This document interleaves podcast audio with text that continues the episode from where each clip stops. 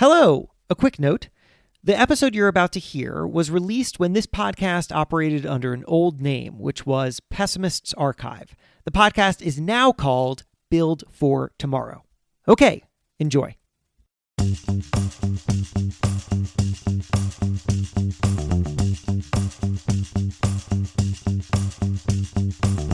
This is Pessimists Archive, a history show about why people resist new things. I'm Jason Pfeiffer.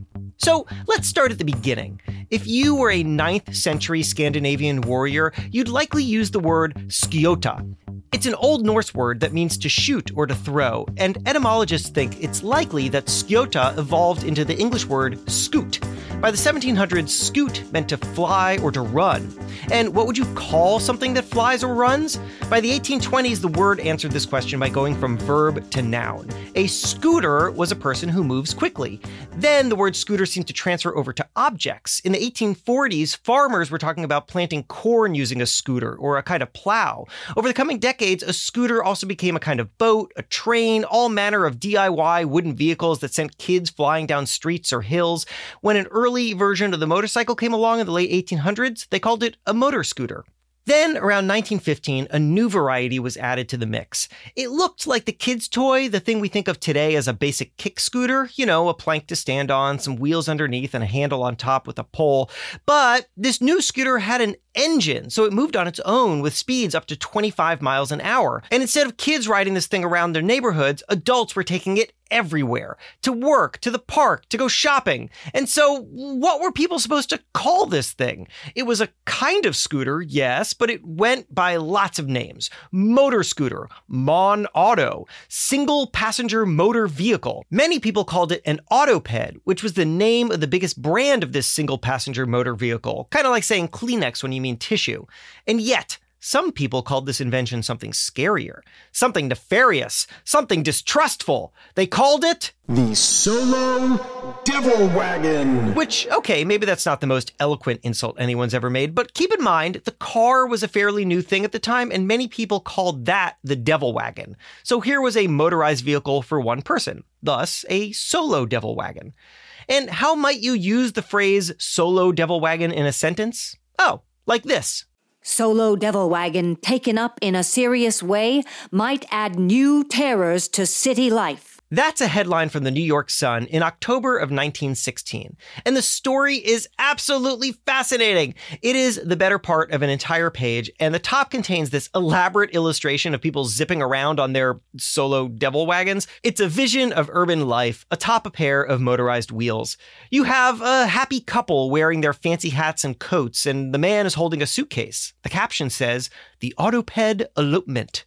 You have a mustachioed man barreling past a heavyset woman who looks startled, and the caption says, "For the commuters." There's a fella driving his solo devil wagon in one hand and pushing a baby stroller in the other, and the caption says, "Mr. Brooklyn will find them useful." You see kids riding this thing, a man reading a newspaper while riding it, 6 people piled on top of each other, in which I guess is then technically a sextet devil wagon.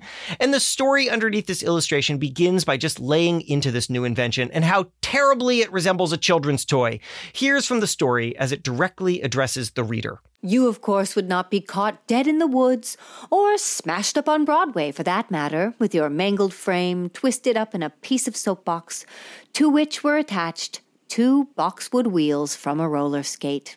That would be, indeed, quite vulgar, would it not? Oh, yes, more vulgar than a woman showing her ankles. But let's say you do step onto a solo devil wagon, and let's say you don't crash it on Broadway.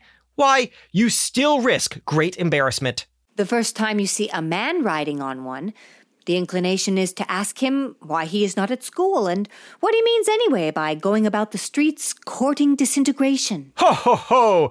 Courting disintegration! Surely I would never do such a thing. Please, please, carry on. After one has seen 2 or 3 autopeds flitting along Fifth Avenue or Riverside Drive, bearing their riders serenely out of sight, the sensation of disapproval wears off, and one begins to wonder how it would feel to ride on one of the contraptions. Oh, yes, yes! The sensation of disapproval. Wait a second. What did you just say? It wears off? Whatever mishaps one may have at first in getting started in the autoped line, One soon masters the details of this new method of progression and finds that it has many pleasant experiences. One feels all the exhilaration of boyhood and the dignity and serious purpose of advancing age. After a while, one will convince oneself that one should autoped for health's sake. Yes, this piece takes an unexpected turn. The New York Sun-Writer is aware of all the negative things that people are saying about the solo devil wagon, but they decide to try it anyway. And he or she, the piece doesn't have a byline, sadly, so we don't know who wrote it, but the person actually comes to love this machine. And their description of riding it is totally delightful. She says it takes some getting used to. The machine was pretty jerky, so when you turn the handle to rev the engine, the whole thing lurches forward.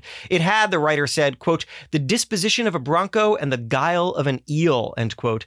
But in the end, the writer starts musing on all the different ways this motorized scooter can be useful. Salesmen can use it to get across town in a hurry. It can help commuters, shoppers, people coming home from the opera.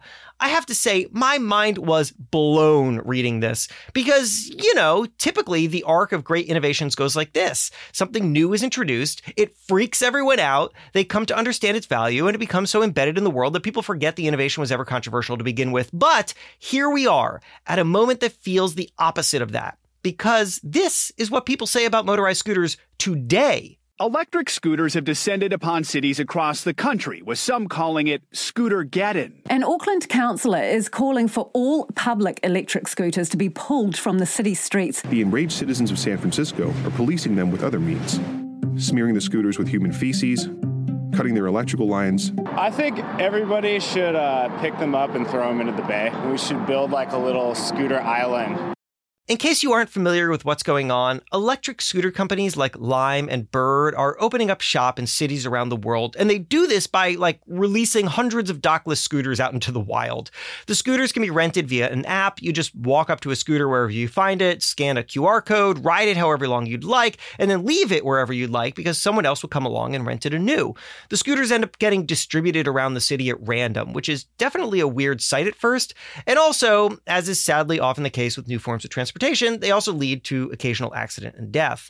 Many people love these things, but others are reacting with fury. Cities across America are banning them. Others are preemptively blocking them from coming in. And across Europe, France, Britain, Germany, Spain, Belgium, and more have passed laws to contain them in some way. This is the transit battle of the day, the city versus the scooter. But in the beginning, back in the early 1900s, when this invention was actually new, well, the reaction was more like that reporter in the New York Sun. People were like, hey, what's this thing? Oh, that's kind of cool. The autoped was not a big problem for pedestrians. That's Peter Norton, an associate professor of history in the Department of Engineering and Society at the University of Virginia. And I can say that pretty confidently because I really searched the old newspapers for pedestrians' complaints, and I've never seen a single item where a pedestrian complains about a motor scooter. The motor scooter's entrance into this world was generally smooth and uncomplicated. It's only now, a full century later, that the scooter is getting us all fired up. And so it's worth asking, why? What happened back then? And what does it say about what's happening now? Peter Norton has an answer to that, but it is a complicated one. To understand scooters is to understand cities and roads, and to question exactly what roads are for. Because functionally speaking, the roads that scooters debuted on in 1915 are not the same roads that we use today. But maybe, just maybe, today's scooters offer a lesson in what our roads should be tomorrow. So on this episode, we are going to put scooters in their proper context. What is a motorized scooter for? Why did people love it? And why do they hate it now? And what does all of this have to do with roller skates? They are big questions, and the answer just might lead us to rethink how a city is designed. Seriously. The humble scooter is about to get big and important, and we'll get into it all right after the break. Did you know that September is a month of many months? It's true. It is, and all of this is real, National Better Breakfast Month, Fall Hat Month, Square Dance Month, and perhaps most importantly, National Life Insurance Awareness Month. Didn't know any of that? You're not alone. In fact, 40% of Americans don't even have life insurance, but it doesn't have to be difficult or expensive to get, thanks to Policy Genius. Policy Genius is the easy way to shop for life insurance online. In minutes, you can compare quotes from top insurers to find your best price. Once you apply, the Policy Genius team will handle all the paperwork and red tape, and they'll help with home, auto, and disability insurance as well. So if you need life insurance, National Life Insurance Awareness Month is a pretty strong time to get started. Just go to policygenius.com, get quotes, and apply in minutes. You can do the whole thing on your phone right now. Policy Genius, the easy way to compare and buy life insurance. All right, we're back. So our goal here is to understand why scooters weren't controversial in the early 1900s and what that can tell us about the future of scooters now. But like I just said before the break, that requires stepping back to ask some big fundamental questions about transportation and roads. So let's get elemental here. Let's start by asking something so big and simple that it sounds dumb. So here it is. Where did roads come from? So every road has probably had a much greater history than we think. It's going to be mastodons. This is Carlton Reed. And to be clear, what he's talking about here is not Mastodon, one of the preeminent metal acts of the early 21st century. But rather, he's talking about mastodons, an ancient distant relative of the elephant. Like the road between Detroit and Washington, D.C., that's a mastodon, because archaeologists have found mastodon paths where they know that the mastodons were moving to and fro. They weren't going from Detroit, of course, to Washington, D.C. They were very local, but it was mastodons making the first recognizable trails. Carlton is a cycling historian and the author of many books, including one called Roads Are Not Built for Cars. And what he's saying here is one of the prevailing theories of the origins of roads, that large animals habitually walked in the same pathways over long periods of time, which created trails. Then native people started using the trails. And then once cities and towns were built, people often formalized these trails into roads. And that means our roads and the cities we built around our roads were really designed for an older type of usage. Roads were for people, and for people walking or playing or talking or selling stuff or riding an animal. This is true even up to the late 1800s and early 1900s. People would mill about in the street. They'd cross wherever they pleased with no concept of looking both ways to make sure it was safe. There were no stop signs or speed limits or traffic lights. Here's Peter Norton again. People felt about the street a lot like they feel about, say, a crowded city park today, where your job, if you go to the park, is to do what you want, really. It's just that you're not supposed to get in other people's way or to endanger others. But then, very rapidly, things began to change. For a few decades, from the 1880s to like the 1920s, tons of different modes of transportation started hitting the streets. It was like a crazy free-for-all, an innovation bonanza on wheels. You had bicycles, electric railways, jitneys, cars, and more. Lots of new things were happening frequently on streets and on sidewalks, and there was always a lot of disagreement about them. It forced people to rethink who the roads were for and what they were for. And it made them pick sides. Hell, it made them write angsty poetry like a teenager. No, for real. Here is an actual poem that ran in the Chicago News in 1889. He went across the boulevard when something fouled his keel. He backed himself just half a yard and grazed a biker's wheel. He heard a mighty warning shout. He tried to clear the track. A run, a leap, a wheel about, just missed a horseless hack. He hears a yell and starts to flee, but stops and calmly waits. A whoop, a fall, he failed to see the kid on roller skates. Now, this is the context into which scooters were introduced, a chaotic streetscape and a world of constant innovation. But the scooter actually comes along towards the end of this stretch of time. And if you want to really appreciate the world the scooter was introduced to, you need to take a little tour of the old-time streets. So here is what we're going to do. I'm going to walk, or well, roll you through these moments. 3 new things on wheels, so you can get a good sense of what people of the time were seeing and how they were reacting. Then we'll come back to scooters and really appreciate what the scooter meant to people back then and what it can mean to us today. All right, let's get into it. Here is the first of 3. The bicycle. Yes, the bicycle. This is a deep, rich subject, and we've already done a Pessimist Archive episode on the bicycle already, so we're not going to retread that ground.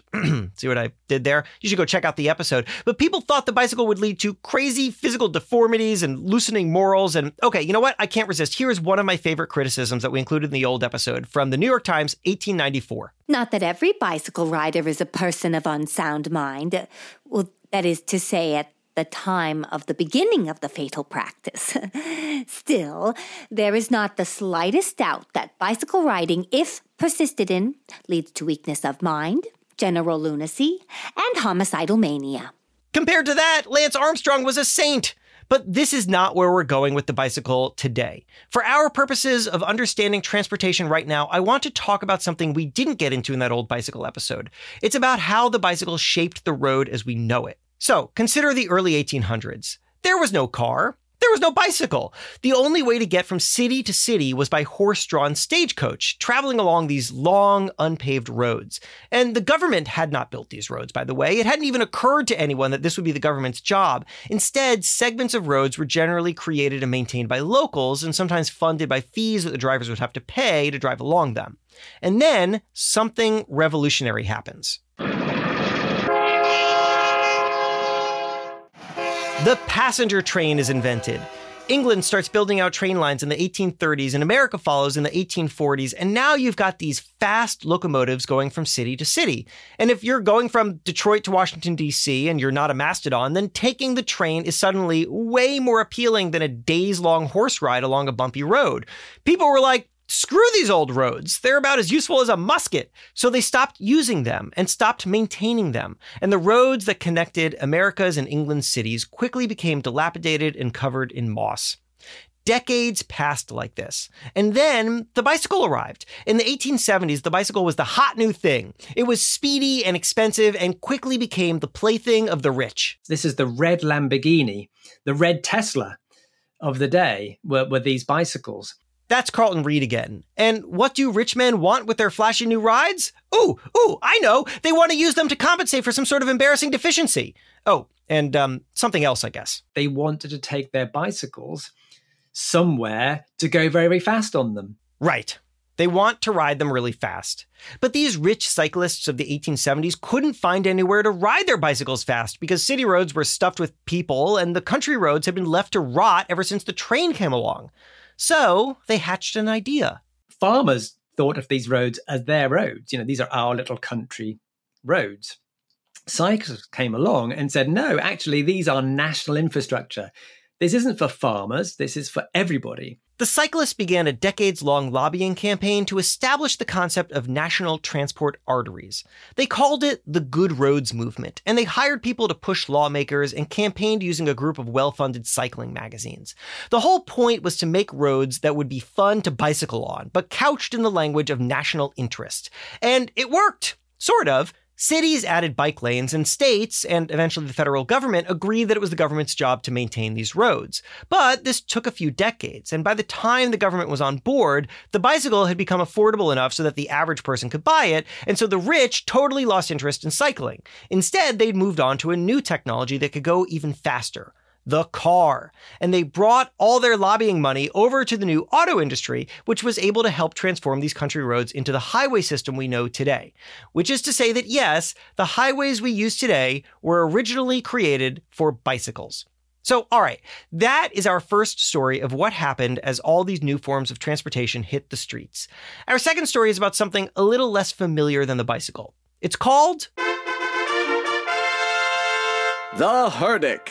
Never heard of the herdic? Neither had I. But if we were alive in the 1880s, we would have seen them everywhere. They were like an early version of the yellow cab, but from a time before cars. Here's Peter Norton to explain. So at the time, the main thing in the 1880s that you could get as somebody going around town would be a horse-drawn streetcar, usually just called a horse car, or an omnibus, which would be off of rails and pulled by horses. And these things were slow. They were designed to carry a larger number of passengers, and therefore, because they were horse-drawn, they went slowly.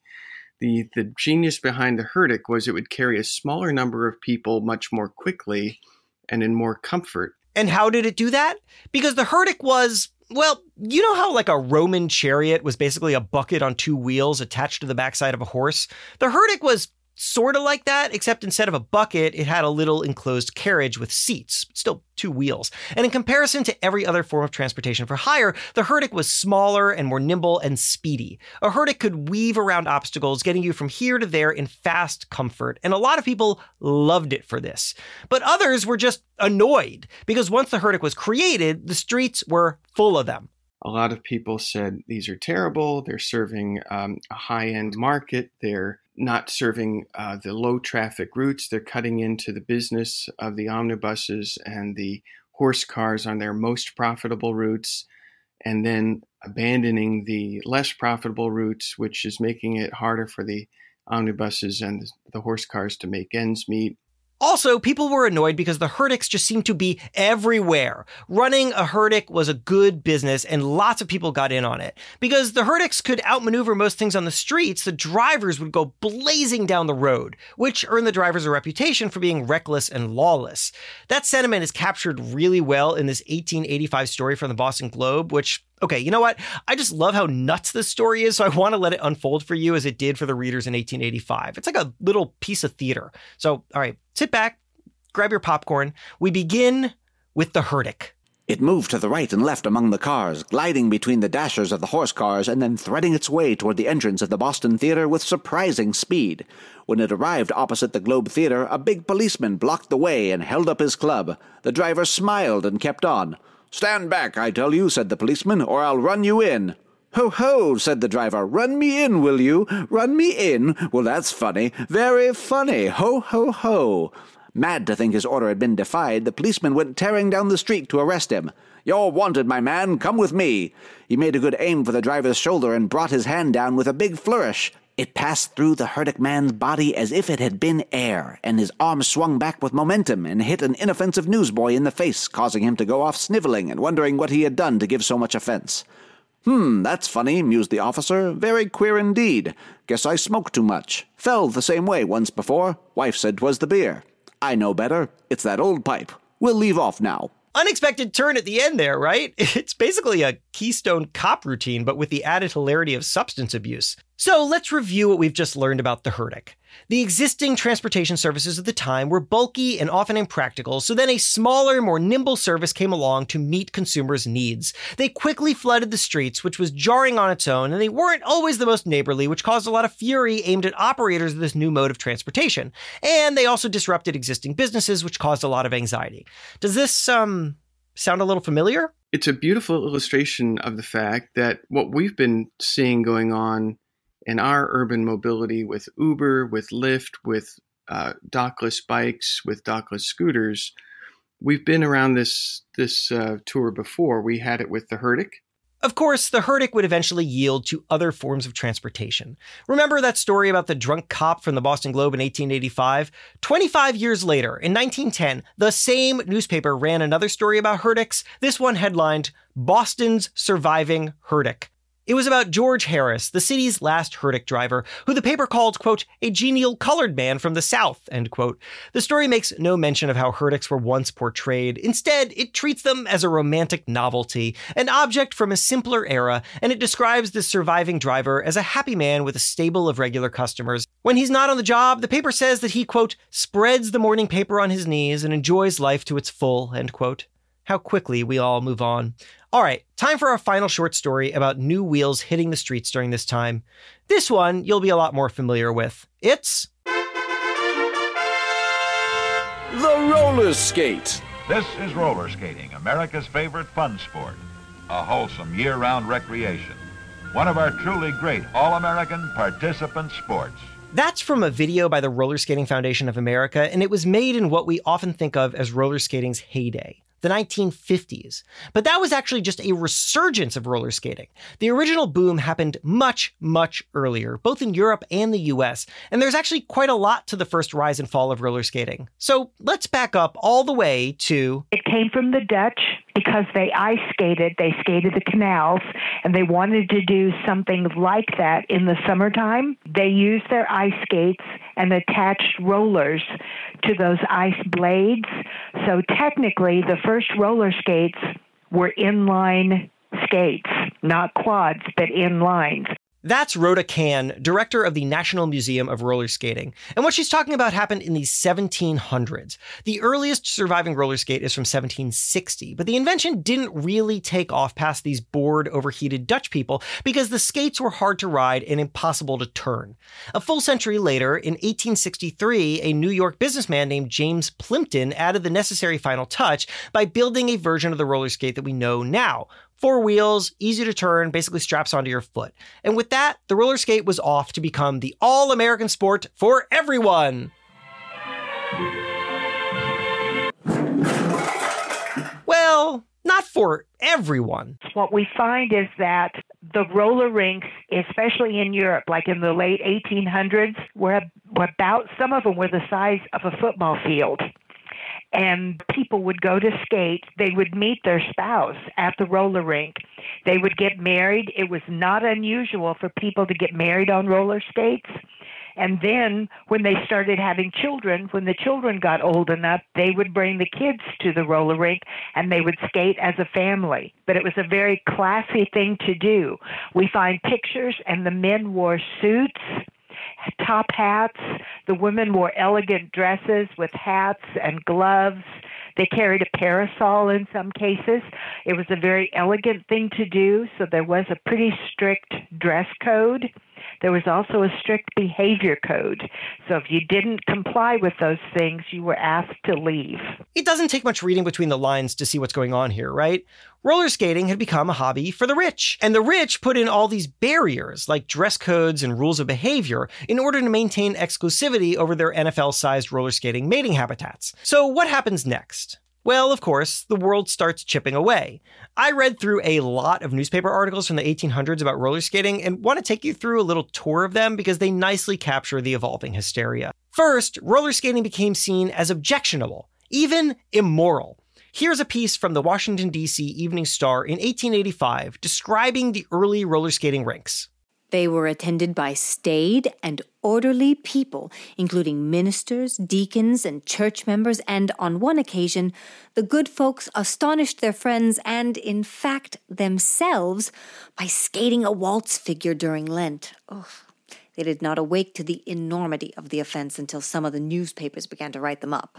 And what were those newspapers writing? Well, here's from the Lowell Sun of Massachusetts, also in 1885. Does it improve a young girl's modesty or morals to fall in a heap on a skating rink floor in the gaze of hundreds, with perhaps her feet in the air and her clothes tossed over her head?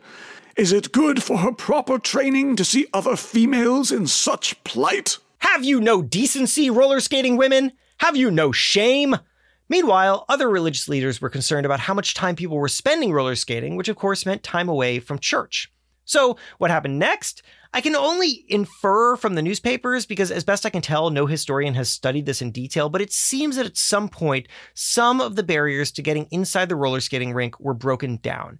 And then, now please here, hold on to something as I say this awful thing, the original high society skaters began skating with the rabble. That caused even more of a stir among religious leaders, like pastors in Pennsylvania who were thinking about forbidding their flock from strapping on wheels.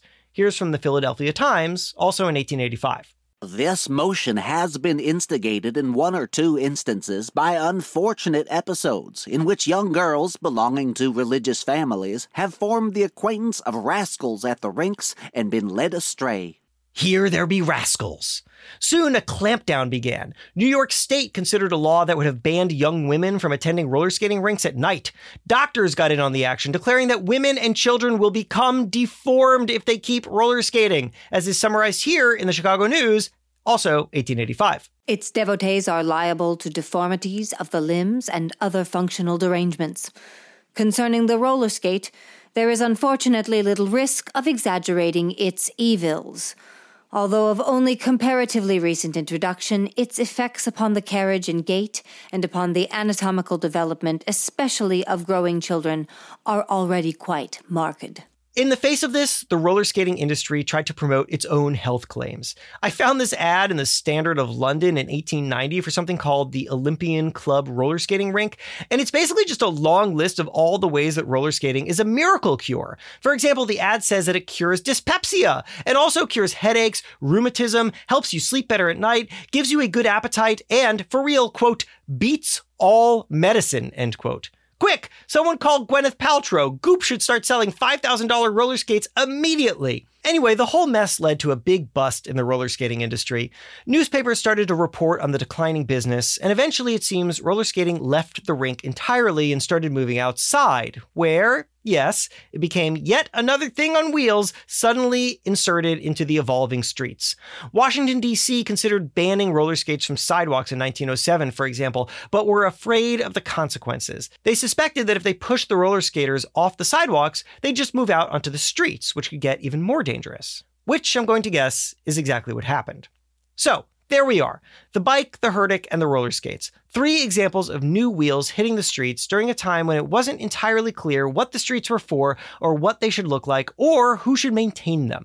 And what comes next? Oh yes, it is time to finally return to the invention we began with, and we'll get to it right after this break. Why has Skeptoid become the most popular urban legend podcast for more than a decade? Because it is really, really good at breaking down all the crazy rumors and fears and untruths surrounding the things we think we know, but don't actually know well enough. Each episode looks at a famous story. Urban legends like the Bermuda Triangle, or conspiracy theories like chemtrails, or famous UFO stories, and digs into the true science, true history, and true facts behind it. Host and science writer Brian Dunning goes the extra mile, telling what we know, how we know it, and what the actual solution to the mystery really is. And that was very true for the episode I just listened to, which was on whether video games cause violence. That is the kind of subject that needs far more science and far less speculation, and that is what Skeptoid brings. In fact, the show has led to 3 documentary films and 6 books. Find out why everyone is listening to Skeptoid. Get it wherever you get your podcasts. All right, we're back. So, like I said before the break, we're looking at a moment of great transition on the road. A time of, oh, what the hell, let's throw something on wheels and see what happens. And so now that you've seen this moment unfold with the bike, the herdic, and roller skates, it's time to turn our attention back to the scooter! Or, let's remember, as they were often called, the Autoped. Here's Peter Norton again to get us situated. The Autoped's brief period of relative success is very significant. So it was really getting sold from about 1915 to about 1921. And that was a nice little niche for it in the sense that Model T comes along in 1914 and is proliferating. However, the First World War was a damper on supply of motor vehicles. So this is a world where cars exist, but you wouldn't have seen them all over the streets yet. That clears the way for the Autoped. At first, our motorized scooter thing arrives as a little novelty. The Boston Post in 1916, for example, ran a photo of a guy riding 2 Autopeds at once, 1 foot on each, along with the caption, quote, anyone having a picture of a man riding 3 Autopeds will please send it in, end quote. But in New York, a streetcar strike in 1916 gave the Autoped more of a purpose. People started taking them to work, and newspapers got a kick out of running photos of women on these things. One headline was, quote, more than streetcar strike needed to stop this girl's shopping tour, end quote, because, hey, there's nothing like a little drive-by condescension. Soon, people around the country started using the Autoped to get around, too. And were cities annoyed by these things? Yeah, sometimes. In 1915, the City Council of Natchez, Mississippi held a meeting about whether the chief of police could restrain anyone on a scooter, and here is what the mayor said. I, too, have had to step lively to get out of the way of scooters. I have adopted the method of getting as close to a wall or fence as possible when I hear a scooter coming, and remain perfectly still until the danger is over. I recommend this method, gentlemen. A few other papers ran stories about how dangerous or reckless the scooter was, but that seemed to be it. Like Peter said, it's hard to find any real sustained resistance to these things. And why was that? Well, the technology kind of sucked. The Autoped had a pretty heavy and not very powerful gasoline engine mounted over the front wheel, and you stood up on it and it pulled you along. You could go maybe 20 miles an hour. You could go a little faster if you could deal with the vibrations. It's pretty noisy, not particularly cheap, about $100. And $100 in 1915 is about $2,500 today. So how's that for a sales pitch? Buy the Autoped. It's heavy, noisy, expensive, and vibrates like hell. This was never going to be a thing that the masses could afford, let alone that they'd want. Also, once the automobile parts shortage was solved, cars weren't all that much more expensive. By 1925, a Model T was going for like $300, and it was clearly more practical than the Autoped. But cars would come to play an even larger role in determining what stayed on the roads and what went away. Because remember, although cars are starting to hit the streets, we are still in a world in which roads are a free-for-all. There weren't a lot of rules. There were more customs than rules. You were to keep to the right. There were no center lines, no lane markings, no traffic signs, just direction signs and advertising signs, but no rules, no stop signs, no speed limits, no traffic signals. The assumption was just that drivers would look out for pedestrians. And if a vehicle hit a pedestrian and the case went to court, the judge almost always sided with the pedestrian. But getting hit by a bicycle or a Herdic or scooter or roller skate was one thing. Getting hit by a car was another. And as more vehicles crowded onto the roads, more people were dying in the streets. Cities would see multiple deaths a week, if not a day. And that was new and scary. And it started a different conversation. That difference really causes a big legal crisis. Who belongs in the street? Who has priority? At first, you know, the law being a pretty conservative thing that tends to look to tradition, the law favored the pedestrian over the motorist. But the automobile interest groups really worked very hard to change that. The automobile lobby knew that cars could never really take off unless the roads were cleared out. So they went on a sustained campaign to define roads as the place for cars. They got laws passed and also set about changing culture. For example, an auto industry group set up this free wire service for newspapers. So like a reporter could just send some basic details of a traffic accident off to them. And then the auto industry group would write the story and then send it back so that the paper could run it just in full, thereby raising awareness that pedestrians needed to stay out of the roads. And also, you know where this comes from? I'm afraid I'm going to have to give you a ticket. A ticket for what? Jaywalking. I mean, if you answered, oh, that comes from a 1966 episode of Batman, then I don't know how to help you. But what I meant was, do you know where the concept of jaywalking comes from? It's a thing the auto industry came up with to try to shame people into staying off the streets. At the time, the word jay meant basically what the word hick means today. It was a country bumpkin. So the auto industry ran all these ads showing people walking in the streets with messages that say, don't be a jaywalker, as in like, hey, don't act like some dummy from the country who just wandered out into the middle of the road. And it worked. The sustained effort ended the era of open streets. Horses were replaced. Bicycles were pushed aside and for many decades almost completely disappeared. Roller skates and scooters became things for kids and only in certain spaces. And the car came to own the road.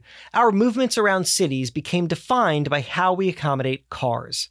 Which makes sense, right? I mean, the car came along at the end of decades of transportation innovation at a time when people were actively trying to figure out how to move around with more efficiency and safety. Society was asking a question, and at the time, the car was the answer. But now a century has passed. The consequences of that decision have played out, and not everyone loves what happened. Here's Carlton Reed again. Because in most cities, motorists are just a tiny minority. We've given over cities to a tiny minority of people and assumed that that's a societal good. So here is where scooters once again enter our story.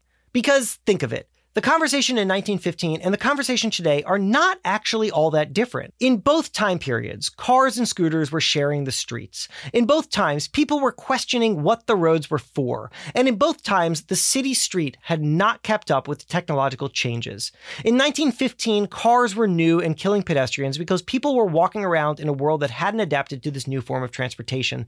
And in 2019, scooters are new, well, new for the second time, and they too are leading to strife and the occasional tragic accident because the rules just aren't clear about where to ride them or how to ride them or how they should interact with everything else on the road. But you know what is clear? What's clear is that scooters are wanted. And to Peter Norton, that says something important. These innovations, both 100 years ago and now, are occurring as city densities are increasing.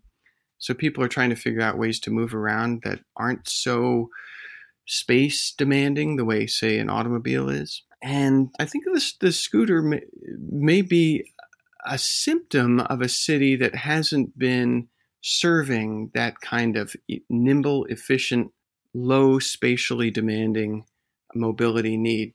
And I say that because I was a guest faculty member in the Netherlands last year and at the beginning of this year.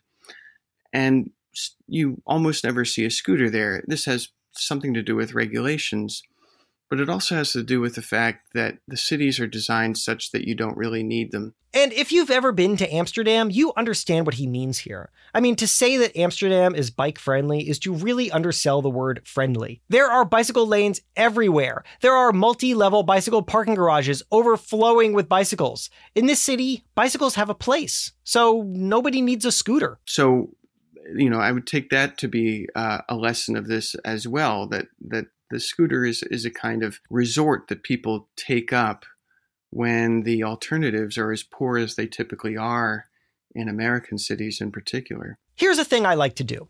As I think about a problem, I try to remember to work backwards from facts. Like, what are the indisputable facts on the ground? Not the facts as we'd like them to be, but the facts as they are. What can we learn from reality?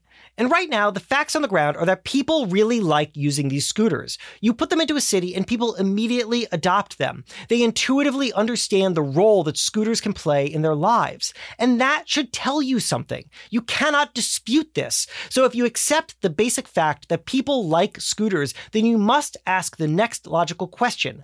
What is the problem here? The problem isn't the scooter. The problem is that the city hasn't already solved for the problem that the scooter is addressing. This does not seem to be the way that many cities are thinking. What I see is a lot of protection of the status quo and a demonizing of the people who push against it. And to be clear, are scooter drivers sometimes bad stewards of the streets? Yes, they sure are.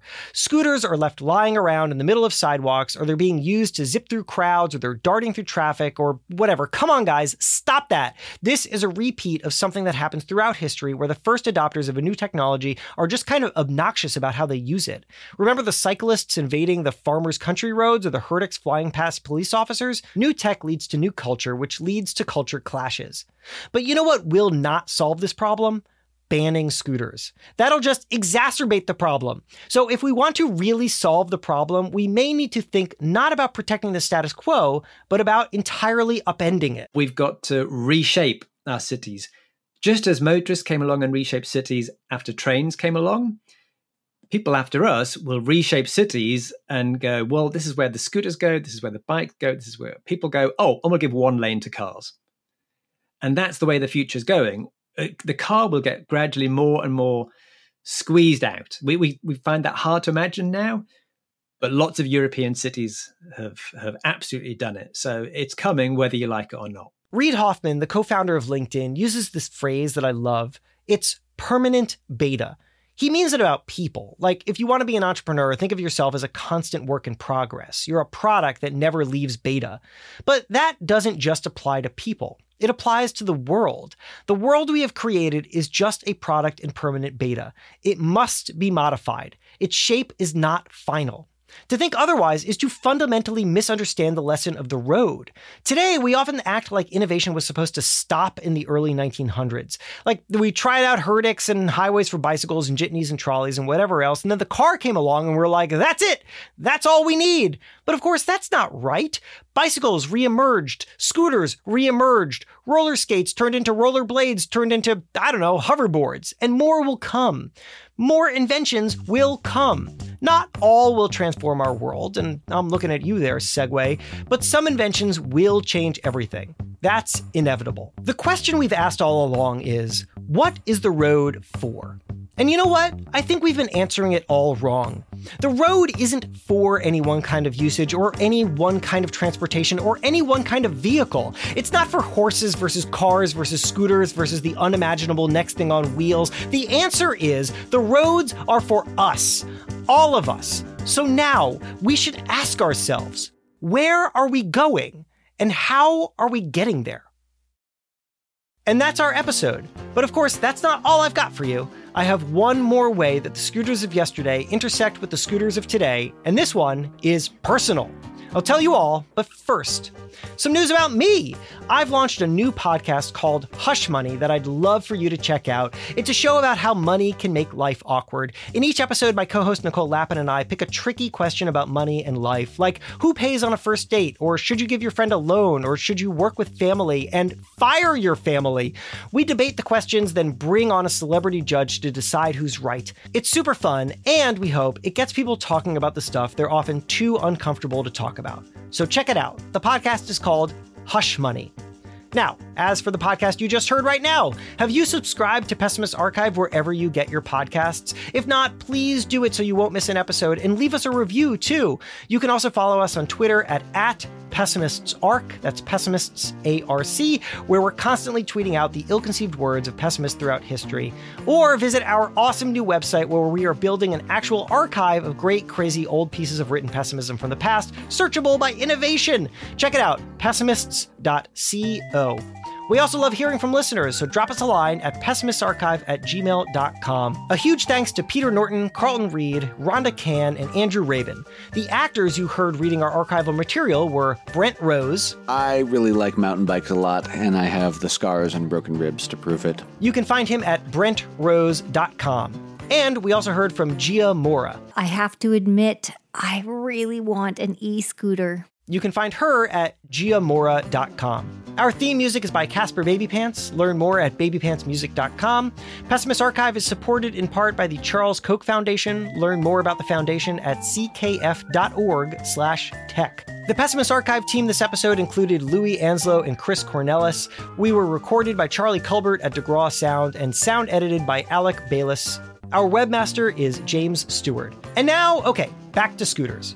Remember that 1916 New York Sun story I opened this episode with? I told you that the writer described the motor scooter of the day as having, quote, the disposition of a bronco and the guile of an eel. And I have to say, those words really hold up. While I was working on this episode, I traveled to Minneapolis for work and got to ride one of these things for the first time because the scooter companies aren't allowed in New York where I live. So I hopped on one and... Okay, here we go. Oh yeah, I recorded myself. Is this working? And I'm stepping on the lime. I'm gonna scoot a little bit and press the gas, and it's not working. I said, "Whoa, oh, oh, whoa!" Okay. It was not graceful. Two women laughed at me on the sidewalk. And now, as you continue to hear me struggle, let me read for you the full description of riding a scooter from 1916. Okay. Quote, right, in your frenzy, you give the handles a twist and then fall all over yourself and meet your spats coming back. The autoped has the disposition of a bronco and the guile of an eel. However, take heart of grace and go to it, for one has but one neck and two legs and is likely to come away with some of them. End quote. That, folks, is a masterpiece of writing. I felt every word of it. Though, for what it's worth, you do get the hang of the scooter pretty quick. And after that, for me at least, it became my favorite way to get around town. Seriously, you have to try it. All right, that's all for this episode. Thanks for listening to Pessimist Archive. My name is Jason Pfeiffer, and we'll see you in the near future.